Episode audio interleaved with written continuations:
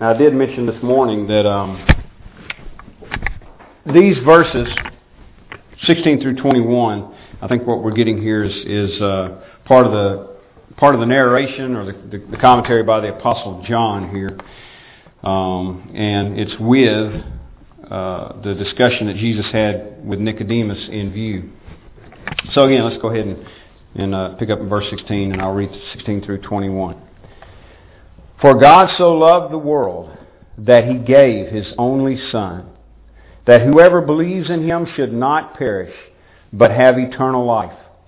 For God did not send his Son into the world to condemn the world, but in order that the world might be saved through him. Whoever believes in him is not condemned, but whoever does not believe is condemned already, because he has not believed in the name of the only Son of God. And this is the judgment.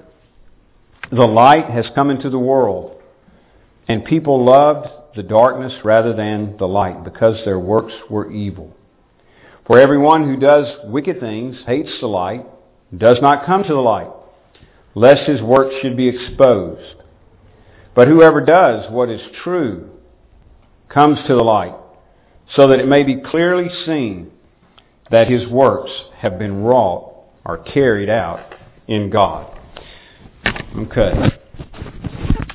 Now, um, said this morning that, uh, and just mentioned a moment ago, that I think these these comments here have Jesus' discussion with Nicodemus in view. So Jesus has just been talking about the new birth, and then he winds that discussion up in verses 14 and 15 by saying this. As Moses lifted up the serpent in the wilderness, so must the Son of Man be lifted up. So, in other words, what is what is central here um, is the cross. Okay, Jesus saying, just as, Mo- as Moses lifted up the bronze serpent in the wilderness, so must the Son of Man be lifted up. And everything that we're talking about here today and, and last week, um, the new birth and new life in Christ, um, coming to the light, like, like we just read about here in verses 17 through 21, um, depend on, on that. They depend on what Jesus did at the cross. Verse 16 that we talked about this morning is, is dependent upon what Jesus did at the cross. In other words, Christ came um, to be lifted up, to be exalted, to be crucified, to pay for our sins. And it was in this manner that God showed his love or manifested his love for the world that he gave his son.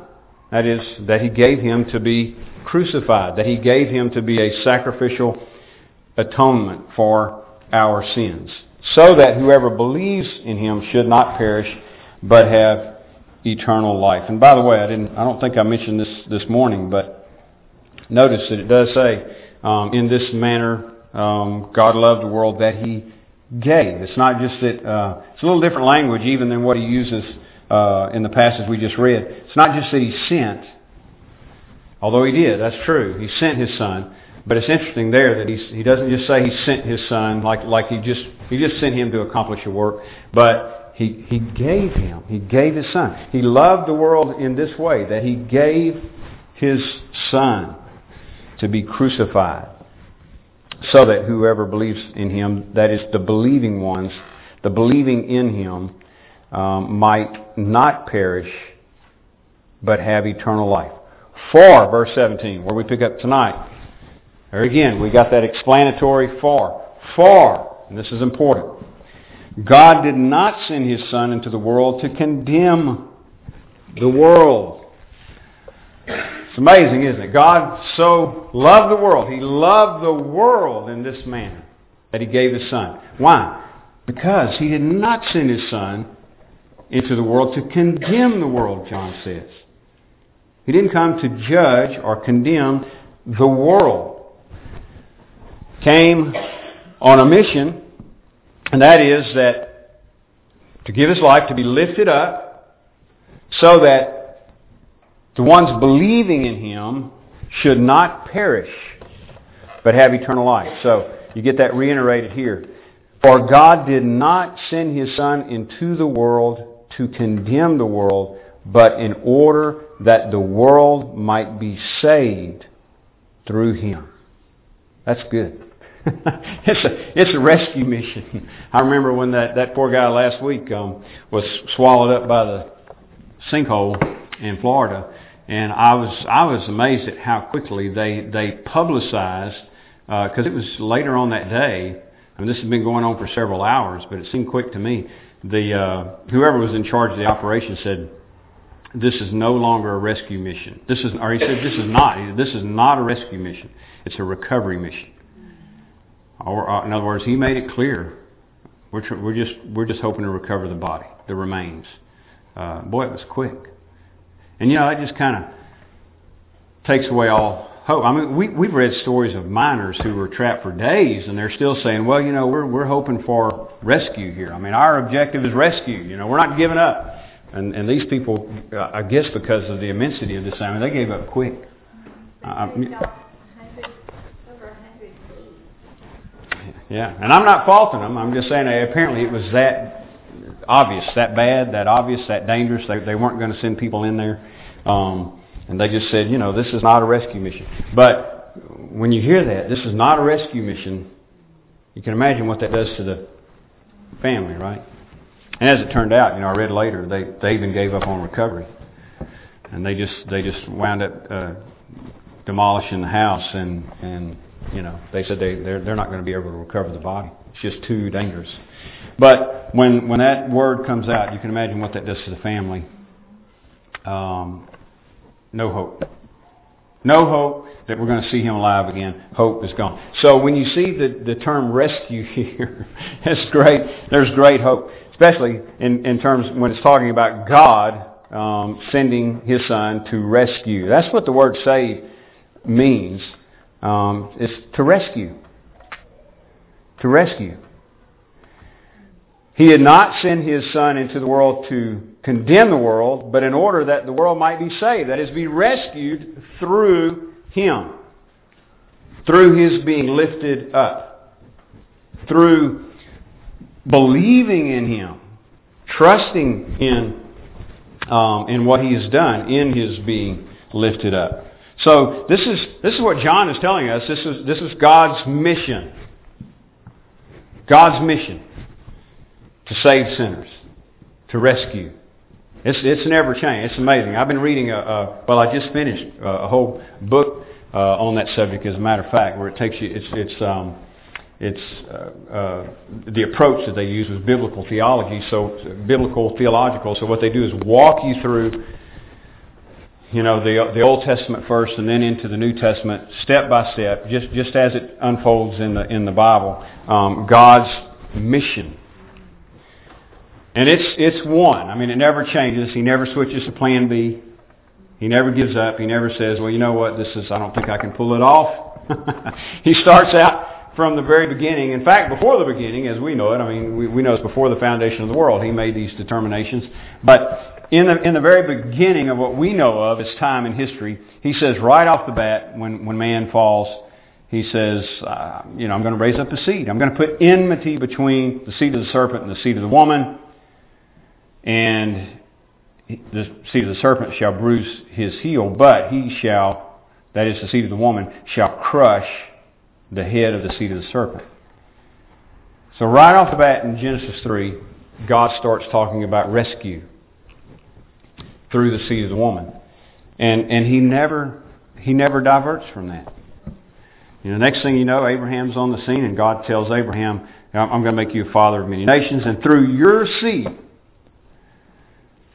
all the nations of the earth are going to be blessed through your seed.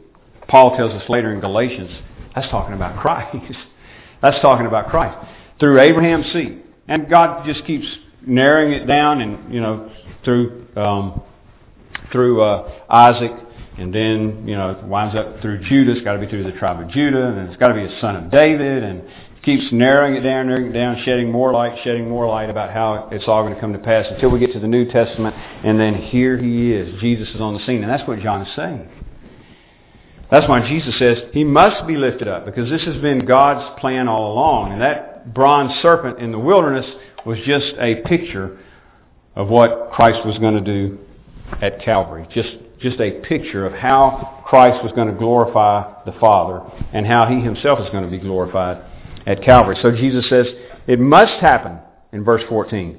Just as Moses lifted up the serpent in the wilderness, so must the Son of Man be lifted up. Why? Because, verse 17, God didn't send his, his Son into the world to condemn, but to save, but to rescue. And that's the means. His, his crucifixion is the means through which he would save sinners. Now he says in verse 18, Whoever believes in him is not condemned, but whoever does not believe is condemned already. So he says he didn't send his son into the world to condemn. He sent him to save. Nevertheless, whoever believes, and we're back to the, the believing ones, whoever believes is not condemned, just like he said in verse 16, just like he said in verse 15. Whoever believes may have eternal life. Whoever believes may, may not perish but have eternal life. Whoever believes is not condemned, but whoever does not believe is condemned already. And that's what I, said this morning. That's implied in verse 16.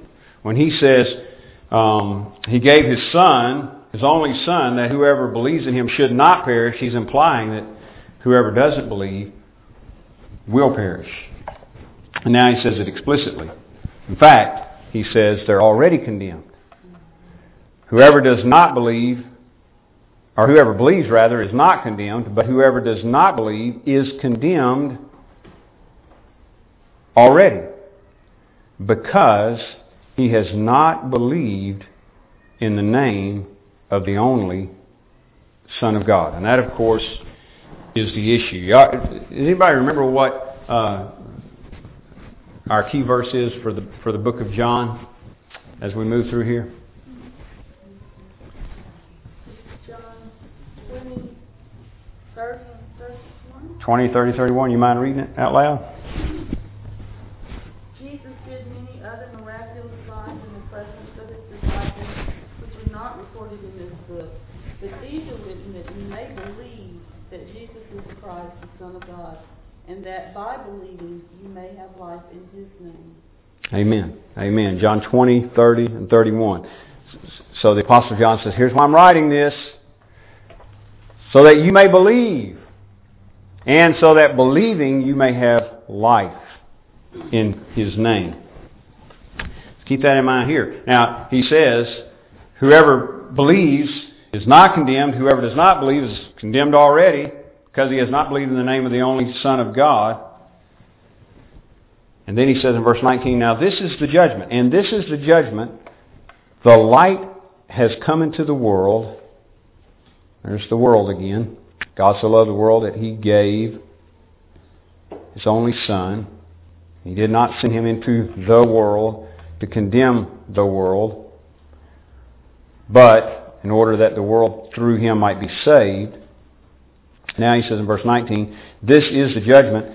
The light has come into the world, and people loved the darkness rather than the light, because their works were evil.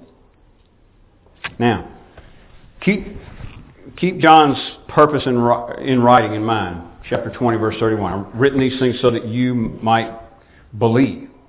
And so that believing in other words, he wants us to become the believing that, that Jesus talks about in verse 15 and that, and that John talks about in verse 16. He wants us to become the believing in him ones so that we might not perish and so that we might have eternal life through faith in his name. Keep that in mind. Now, he says, those who believe are not condemned. Those who do not believe are condemned already, and this is the judgment. Light is coming to the world. Who, who, who or what is the light? Jesus, right? Right. And, and, you know, and you could say it a couple of ways. No, I mean, it's definitely Jesus. First and foremost, Jesus is the light. And we're told that back in the prologue. In him was life, and the life was the light of men. But it's also um, that it is in Jesus that, that light is given to us about God. So, I can say it this way. Well, John says it this way in, in 118. He says Jesus came to explain God to us. So in other words, the way, the way that we know truth is through Jesus. Grace and truth came through Jesus Christ. The way that, the way that we know God's way of salvation for us is, is in the person of Jesus Christ. So, so light came into the world. When, when Christ came, when the Word became flesh and dwelt among us, light came into the world. But, John says, people loved the darkness rather than the light. What, what people? All people. good. Good answer. Uh, good answer. Yeah, all people. Certainly, um, certainly you could say, just generally speaking, you could say the Jews, John does say that, said he came into his own, his own did not receive him. Right? And, and you know, of course, much the same in, with, with some of the Gentiles. But what, what I'm trying to guard against here for us and for myself is we don't, we don't want to think, well, that was just them. No, it's, it's all people. Light came into the world, but men loved darkness because their deeds were evil. So here's here John um, makes this contrast between good and evil, using light and darkness as an analogy. And that's that's something we we can all understand. I mean, it is so fitting. Matter of fact, it's amazing how literally that plays out sometimes. I often think, you know, just on my own experience, and I've, I've, I've sometimes I pick at Leslie, you know, because they they don't. What happens is actually she'll have doors and windows open during the day a lot of times. That's why she doesn't have lights on. But when I get home in the evening, she just hasn't gotten around to cutting them on yet, you know, and and, and the sun's starting to go down. I pick on her about, you know, loving the darkness. You know, you need to get some light in here. I don't, I don't, you know, I like it. I like a lot of light, but um, this is just a, a kind of a living ana- analogy for me. But it's, it, that's what say it's amazing how literally it plays out sometimes. That hadn't always been that way with me. Seriously, yeah. And Bob knows when. It's pretty dark, isn't it? And that's the way we liked it. So, so I mean, yeah, I know that's not what John. He's not talking about literal darkness and literal light, but it's just it, it does, like I say, it does amaze me how literally it, it, it plays out in our lives sometimes. And and uh, you know, in fact, we we would at the end of the night, a lot of we would be telling everybody, you know, that the bar is closing, you know, doing all the last call stuff, and and trying to get everybody to move out because you don't get on out of there uh, the law is liable to come come in, you know. So so the owners get pretty serious about emptying out the clubs at closing time. I don't know if they have closing time anymore. They used to, but they they would get pretty serious about. So you know what the, the final thing would do when they they they'd be trying to get people out, trying to get people out. People on top, turn the lights on. Like a bunch of cockroaches. When you, when you turn, you turn, when you turn, when you turn all the lights on, then people start moving. Like, okay. Hmm? It's not so pretty. Not so pretty then. That's right. That's right. yeah, and you yeah, and you may not want to see some some of the other things in there. I I don't I don't like dark restaurants. Let me tell you, I, I always wonder. You know, okay, what is it they don't want me to see in here? you know, you know what kind of bugs they got crawling around in here. So I, I like restaurants that are well lit. You know, it's not uh, not necessarily for spiritual reasons, but uh, but you know, uh, it, it just makes me feel better about the food I'm eating. Uh, but yeah, it's amazing how literally that plays out sometimes. But of course, John is talking spiritually here, and and he's got morality in, in, in view. In other words, people live immorally, and that's the that's the darkness he's talking about. Godless, godless. And it is true. We, like I say, we like to do a lot of those things in the dark. Um, but some things are, are done in broad daylight and they're just as dark spiritually.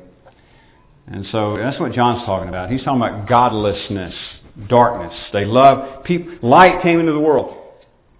The, the epitome, the essence of purity, Jesus Christ, the perfect, the perfect image of God, the brightness of His glory, the writer of Hebrews says. He comes into the world, but men love darkness. They love ungodliness. Why? Because they do bad things, what John says, because their deeds are evil. So, so nobody wants to be exposed, like Bob was saying. You don't want to be seen in there. Well, if you're if you're engaging in, in evil, even though you may be making excuses for it and everything, you may be trying to tell yourself it, it's okay. When when God sheds light on it, you know you don't want that. You want to hide behind a rock or something, or conceal yourself and, and conceal your sin. Light came into the world, but men love darkness. And what a statement! You would think, okay, everybody's because what's the end, the end of this kind of darkness, this kind of spiritual darkness is, is death. It means that we're living in, we're, we're walking dead people. So you would think light comes into the world, everybody would just be saying, you know, hallelujah and, and running for the light. But that's not the way it goes. And John tells us why. Because we loved darkness rather than the light. That's amazing, isn't it? And doesn't it amaze you sometimes when you're witnessing to folks and, and, and you know, you see the, the, and not to be critical, I'm just meaning, you see the hurt in their life, you see the, the need for a savior. I mean, you can you can tell that sin is enslaving them and, and, and ruining their life, and you share the good news of the gospel, and they would rather stay where they are. They love darkness. And we were the same way, and that's one of the things that I don't want us to forget here. Um, so light comes to the world, but men love darkness, like y'all said earlier. That's that means all of us, all of us. It wasn't just a certain certain group, like like the Pharisees. Well, the Pharisees loved darkness rather than light. That's true, they did, but it wasn't just the Pharisees. It's all of us. It's all of us. We love the darkness because our deeds are evil. We do bad things. Verse 20, he says, For everyone and he's continuing that contrast between the two groups of people. For everyone who does wicked things hates the light and does not come to the light, lest his work should be exposed. And the, the word there that's translated exposed even, even carries the idea of, of shame with it. So in other words, they don't want to be, they don't want their sin to be made known and, and to be brought to shame, shame and everything. They don't want their evil works to be exposed. But whoever does what is true, interesting phrase, whoever does the truth. So he's contrasting those who do evil with those who do the truth. Interesting way to put it, isn't it? I mean, instead of instead of just contrasting evil and good, those who do evil and those who do good. That is what he's saying, but he's saying it differently. Contrasting those who do evil, those who do bad things, with those who do truth truth. So, along with light, I mean, a, a synonym, I guess you could say, another way of saying it is, is truth. In other words, the light that Jesus brought was the knowledge of the truth. And not everybody loves truth. In fact, apart from the grace of God, everybody does not love truth. Everybody loves the light. Everybody loves darkness. You know, this this is one of the things too that, that stands out to me, and I, I think about regeneration and the work that God does in you. What Jesus is talking about back earlier in this chapter. Um, the, the wind blows, and you don't know where you don't you can't control it. You don't know where it's coming from, where it's going, but you see the effect, right? All right. What's one of the, the effects of that? I would say the, the the primary one is you you become a lover of truth. You become a seeker of truth. That's a mark. That's a mark of the Holy Spirit working in you and on you because all of a sudden you want to know the truth. And you want to do truth. We've been talking in our in our uh, holiness class, or uh, I guess we could call it the holiness club. You know, John John Wesley uh, and his friends at uh, uh, Cam- uh, not Cambridge, Oxford, I think is where he was. But anyway, they had the Holy Club. You know, so maybe we could have another Holy Club. in our class we're doing at five o'clock talking about holiness. Um, that's that's what it boils down to: doing the truth, doing right,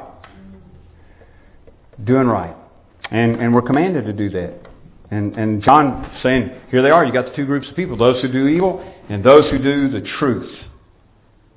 Everyone who does wicked things hates the light, does not come to the light, lest his work should be exposed. But whoever does what is true, whoever does the truth, comes to the light. So he's saying, those who do evil run from the light because they love darkness. And those who do the truth are drawn to the light. They come to the light. They want exposure. That's something, isn't it? But it's it's. I think even gets more interesting here the way the way that he words it. He says, again, verse twenty-one: Whoever does what is true comes to the light, so that it may be clearly seen that his works have been carried out in God. Now, people who do evil run from the light because they don't want their deeds exposed. So you would kind of expect him to say, people who do the truth come to the light because they do want their good deeds exposed. But that's not what he says. They want the work of God exposed.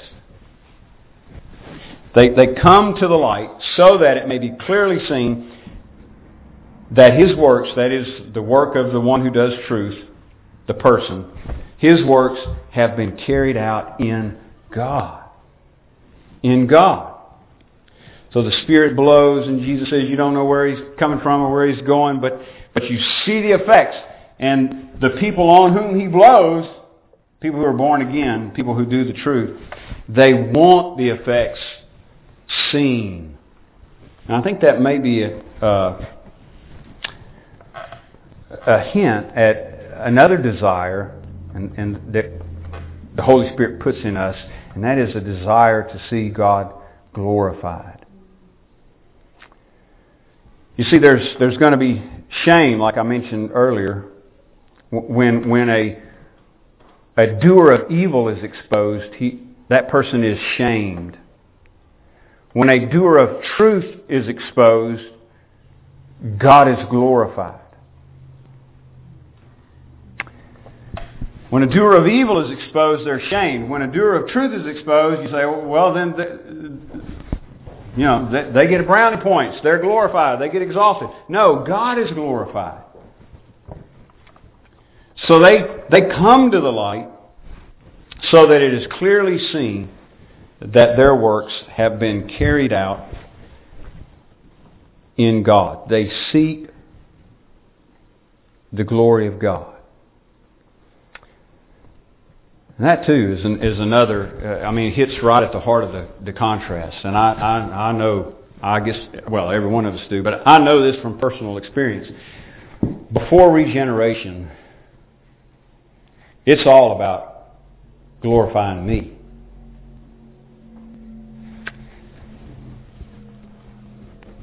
But for the born again person, it's about living for the glory of God living for the glory of God. Now, before we close here, um,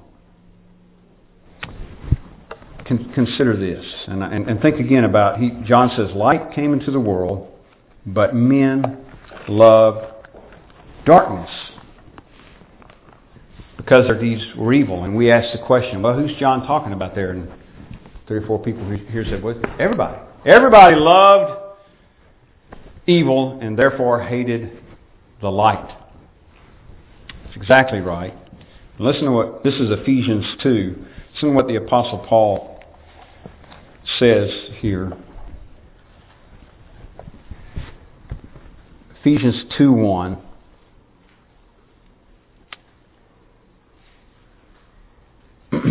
and you were dead in trespasses and sins. And you were dead in, in trespasses and sins. And I think um,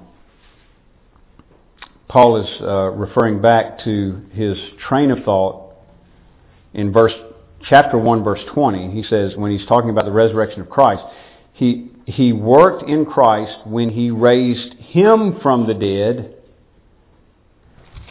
And you, who were dead in trespasses and sins. You jump down to 2, 2 1. In other words, you could put like parentheses in between those two verses, 120 and 2 1.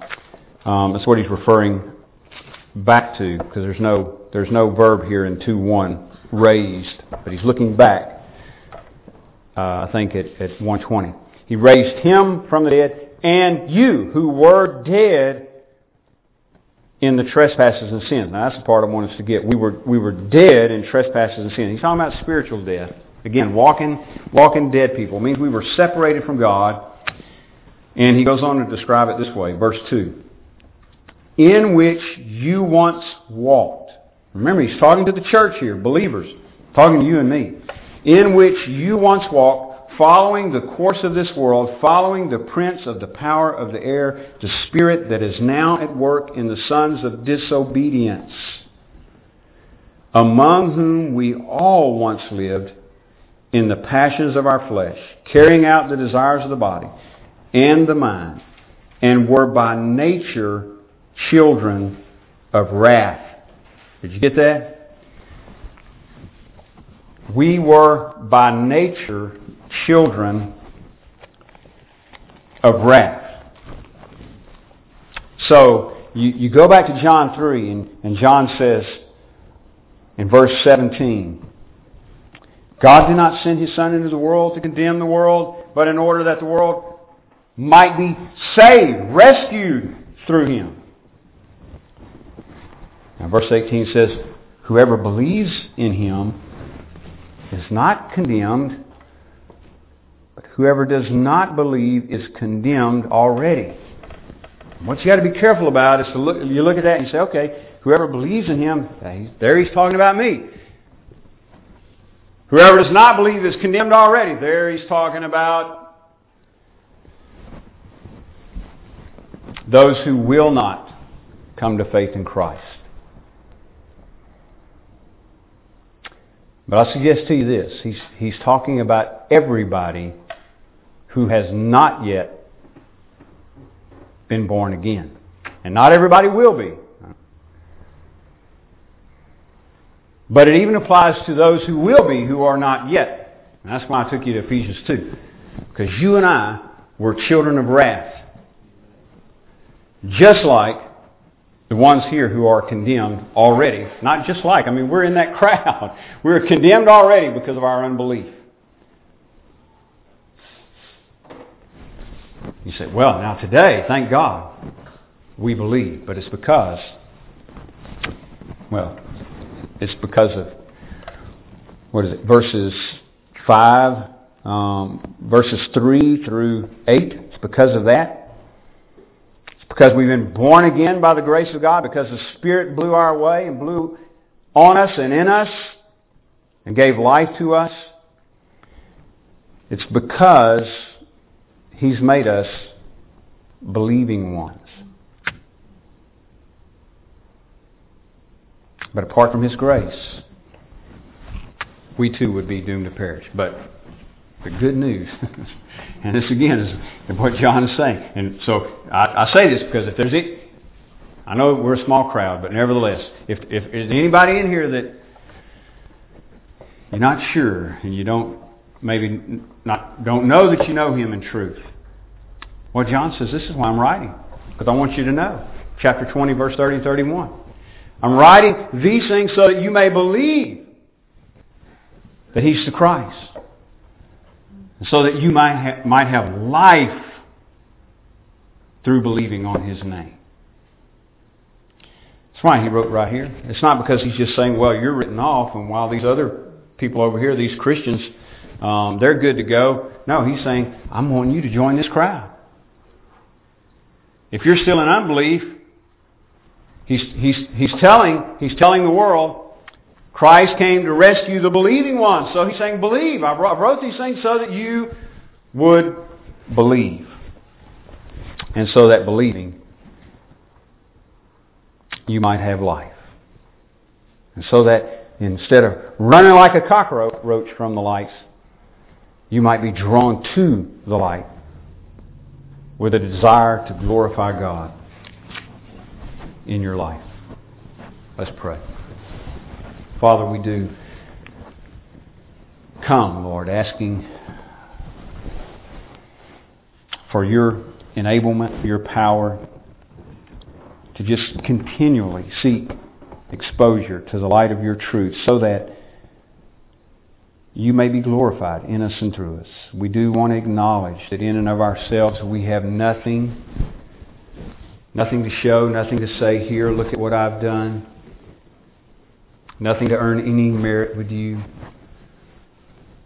So any good that we do, any righteousness that is seen in our life, is, is to be brought to light for your honor and glory. It's not our work, it's your work. It's what you have brought about, wrought in us by your grace. Father, we thank you for your saving power, your will to rescue sinners. And again, just ask that you be glorified in us. And we pray in Jesus' name. Amen.